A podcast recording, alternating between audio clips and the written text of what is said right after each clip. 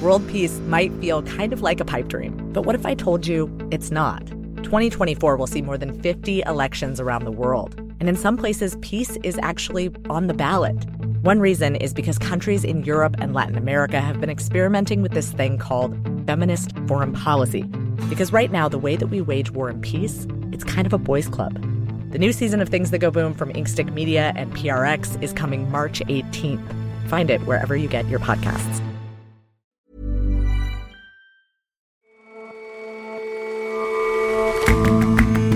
Hello and welcome to the Intelligence on Economist Radio. I'm your host, Anne McElvoy, filling in for Jason Palmer. Every weekday, we provide a fresh perspective on the events shaping your world.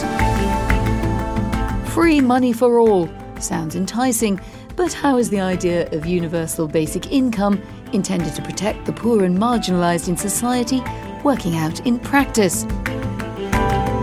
And some jaunty new looks for beards in a remote part of Pakistan. Our Asia editor will be letting us in on a new trend.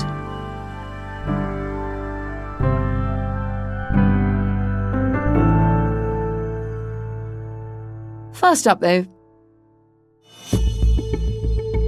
Canada's Prime Minister Justin Trudeau has long been a pin-up for Liberals around the world, but now he's facing calls within his own country to resign. Justin Trudeau simply cannot continue to govern this country now that Canadians know what he has done.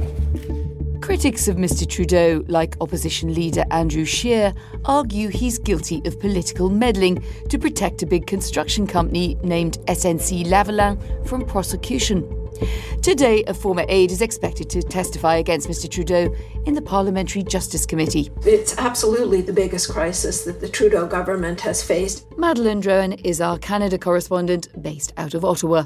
And the timing is terrible because there's an election coming up in October, and it doesn't give the government very much time to turn the page on this. Madeleine, there are lots of moving parts in this scandal, but how did it start?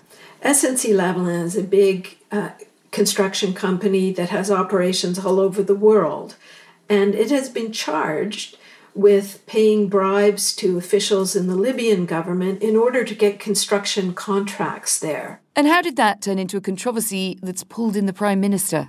Well, the first indication that Canadians got that something was a little bit odd was when uh, Justin Trudeau demoted his uh, Minister of Justice and Attorney General in January. There was no good explanation given for this demotion, and people thought it was a little bit odd.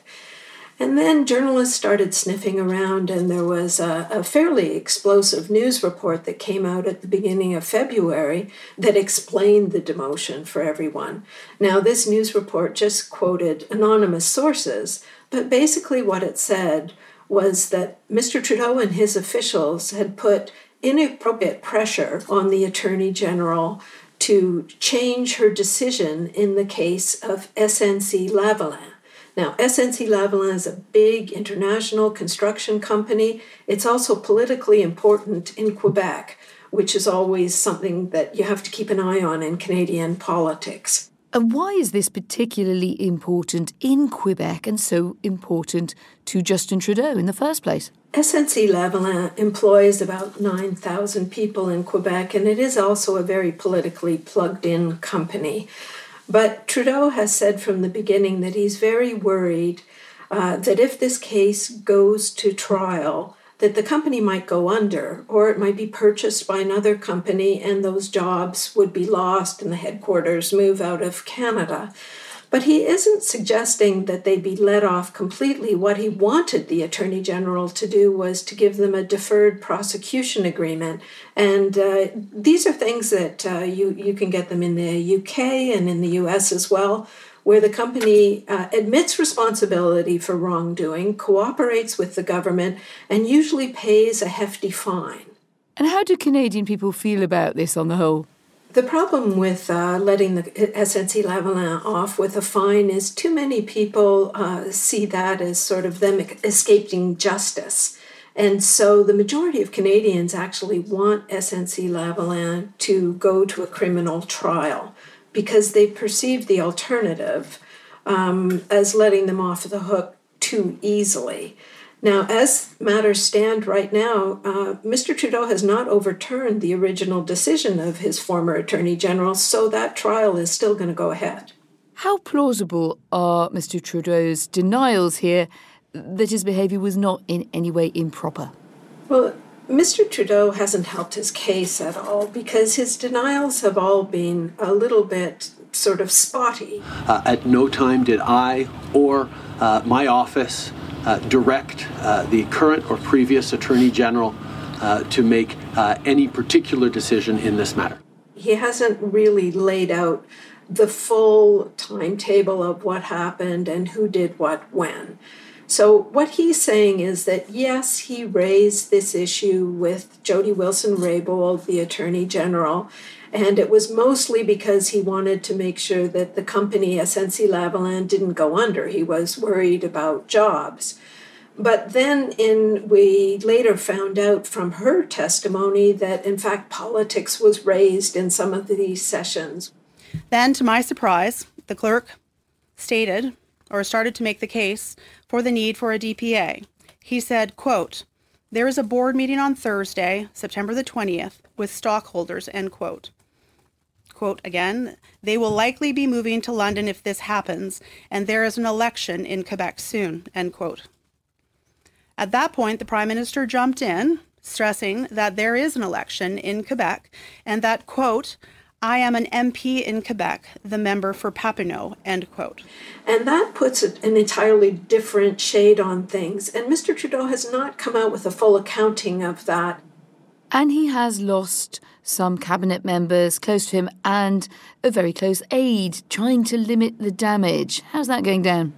When the former Attorney General resigned, that was damaging for the, the Liberal government. She was seen as a very competent minister to begin with. She was also Indigenous, which is important to this particular government, which has elevated the uh, Indigenous issues as part of its its brand. So that resignation was definitely damaging. But what has made this into a full blown crisis is the resignation just this week of Jane Philpott uh, another very senior, very competent woman in the uh, Trudeau government.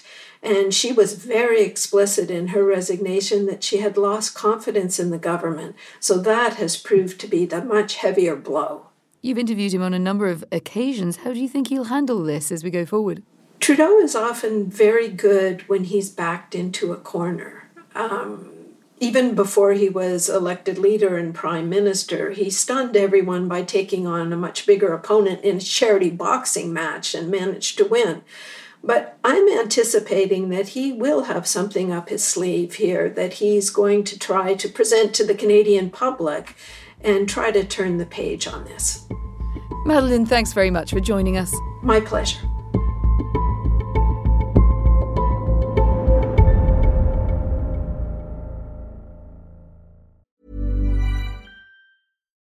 World peace might feel kind of like a pipe dream, but what if I told you it's not? 2024 will see more than 50 elections around the world, and in some places, peace is actually on the ballot.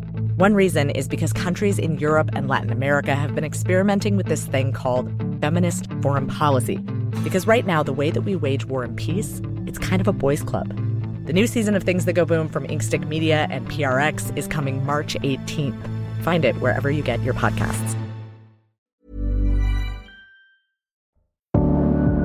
The government here is now paying citizens a salary just for being citizens. It's called a universal basic income. Jobs guarantee, exploration of a universal basic income. Tech evangelists have a dramatic solution. It's called universal basic income. Like, woo, universal basic income. Everybody, let's get talking about it. From leftist activists to libertarian techies, there's fresh interest in the idea of a basic income, a concept that could drastically overhaul the welfare state. It's a regular payment that's made by the state to ordinary citizens, regardless of how rich or poor they are, whether they're in work, whether they're looking for work, or unemployed and quite happily unemployed. Rachna Shanbhogue is economics correspondent here at The Economist. The idea is that everybody should be able to receive a minimum level of income. While a basic income has never been rolled out on a national basis, a number of countries have trialled some version of the idea. Italy is the latest. Today, applications open for its citizens' income, available to pensioners, the poor, and the unemployed. But why has the idea of a basic income attracted so much attention over the last decade? Well, if you think about the years leading up to the financial crisis, swathes of the population in America and in Britain, for example, didn't really experience much wage growth, and we saw a rise in people in precarious jobs. And the fear is that as more and more jobs begin to be automated, that precariousness will increase. And so people are rethinking what the welfare system should be like. Tell me a bit more about the proponents of UBI, as it's known. One of the really interesting things about basic income is it has support across the political spectrum. Left leaning types like it because it helps reduce poverty and raises living standards. More right wing thinkers might like it because it helps deal with the problems of technological change. You've got socialists, left leaning governments in Europe willing to give it a try. You've got Silicon Valley types bringing attention to it. So, Elon Musk and Mark Zuckerberg, for example. It does seem to have support across the spectrum. And what do those on the other side of the argument have to say about it? The opponents will say this is unaffordable or would require um, very large raises in taxes. And also, what happens to people's incentives to work? You know, what if it has this sort of corrosive effect morally and encourages them just to lay about? But if universal basic income, just help me out here, if it's meant to give dignity to those who are struggling, whose wage levels are low or can't access good quality paid work, why give it to everyone else? I think part of the idea is that everybody should be able to gain from a government's tax receipts. So everybody has an equal stake in society, and we should all receive the same basic level of income. And I think the other thought behind it is if you start withdrawing that income at certain points, then you might be swaying people's decision about whether to go into work or not, whether to undertake education or not. And so keep it universal. And so, are there any real world examples to learn from right now, and where would they be? There are a couple of more limited versions of basic income schemes. For example, in Italy, today applications begin for the Citizens' Income Scheme, which was promised by the Five Star Movement, one of the parties that's part of Italy's governing coalition. So it's more targeted, it's not universal. It will be paid to people who are unemployed, to those on low incomes, and to pensioners as well. There's an element of conditionality. So if you're out of work, you have to be looking for work, you have to one of the first three job offers that you receive. And so, again, it's a shift away from universality. It sounds a bit like unemployment benefit. A shift away would imply that universal basic income could be something a government might pick and choose bits from. Am I right, or should it be the full deal?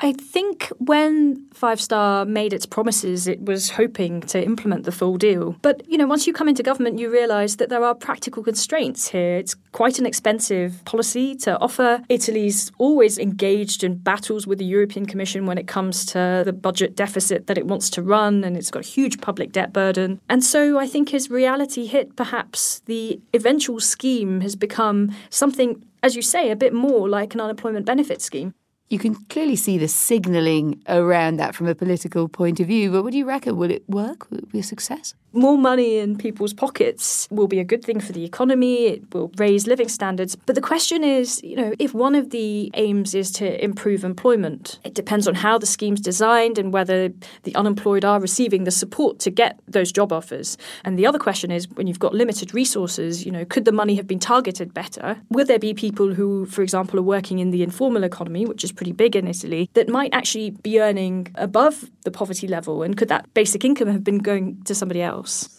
Italy at the moment has a bit of an eccentric uh, political economy in European terms. Are there other places that we could also look to for perhaps a more settled example? There have been pilots in other countries as well, Canada and in Scotland.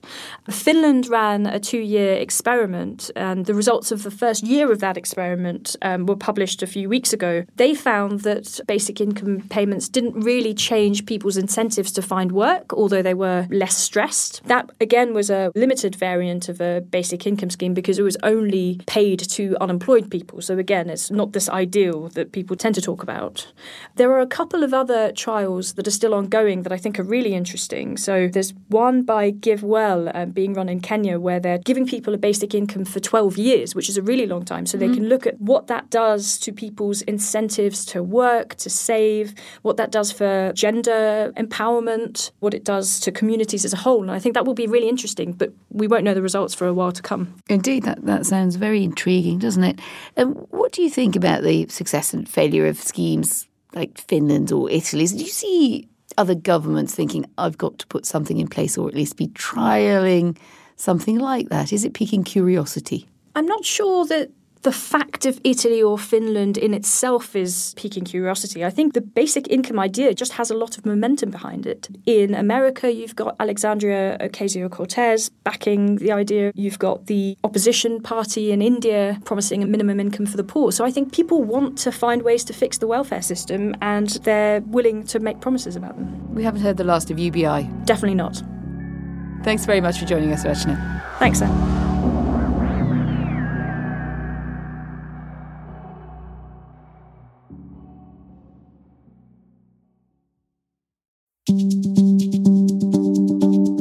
Noticed something interesting happening in northwest Pakistan. What is it? Yes, well, something intriguing is playing out on the faces of the citizens of northwest Pakistan. It's their facial hair. Men in the region, it's a conservative rural region of Pakistan, they've, they've always worn beards, like many good Muslims do, but the beards are getting a little bit more elaborate. There's something they call the French beard, which I don't think many French people would recognize. There's the L pattern, the J pattern. There's goatees. Beards are going crazy in, in this part of Pakistan. In beard terms, northwest Pakistan is clearly right out there. Why? Well, it's a poor region, a rural region. It's it's right along the border with Afghanistan. Until really only one or two years ago, it had been racked by violence. The the Pakistani offshoot of the of the Taliban was uh, very strongly entrenched there. There was a long civil war, in effect, in the region uh, before the army reasserted control.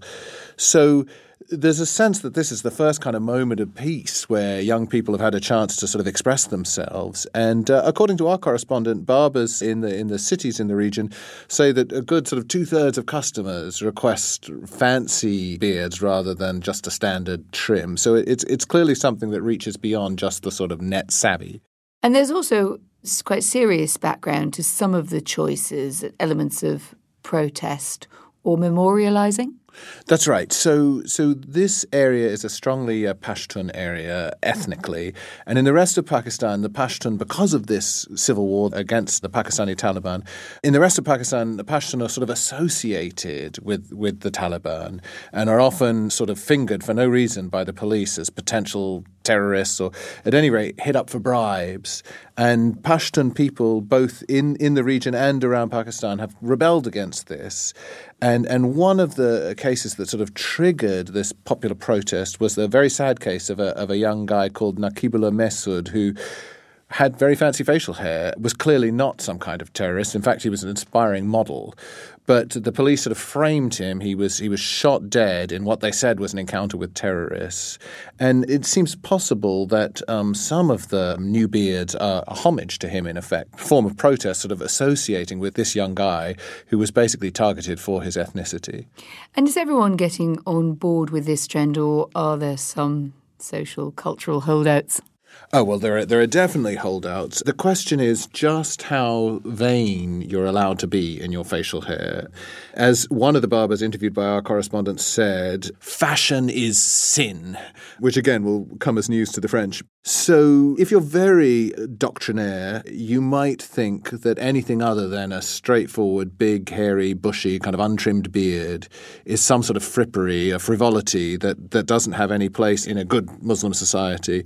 There are certainly some sort of extremist imams in the region who argue that, but it, it seems like they're on the, the losing side of facial hair history. Clean shaven Ed McBride, thank you very much for joining us. Thank you.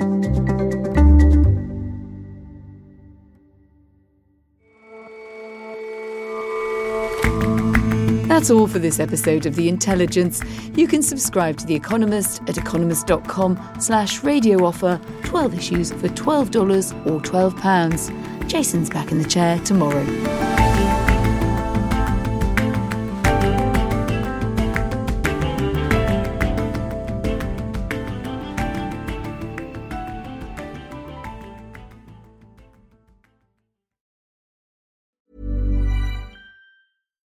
World peace might feel kind of like a pipe dream, but what if I told you it's not?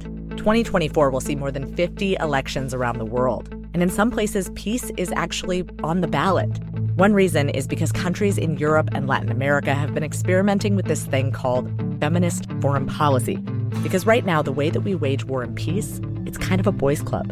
The new season of Things That Go Boom from Inkstick Media and PRX is coming March 18th. Find it wherever you get your podcasts.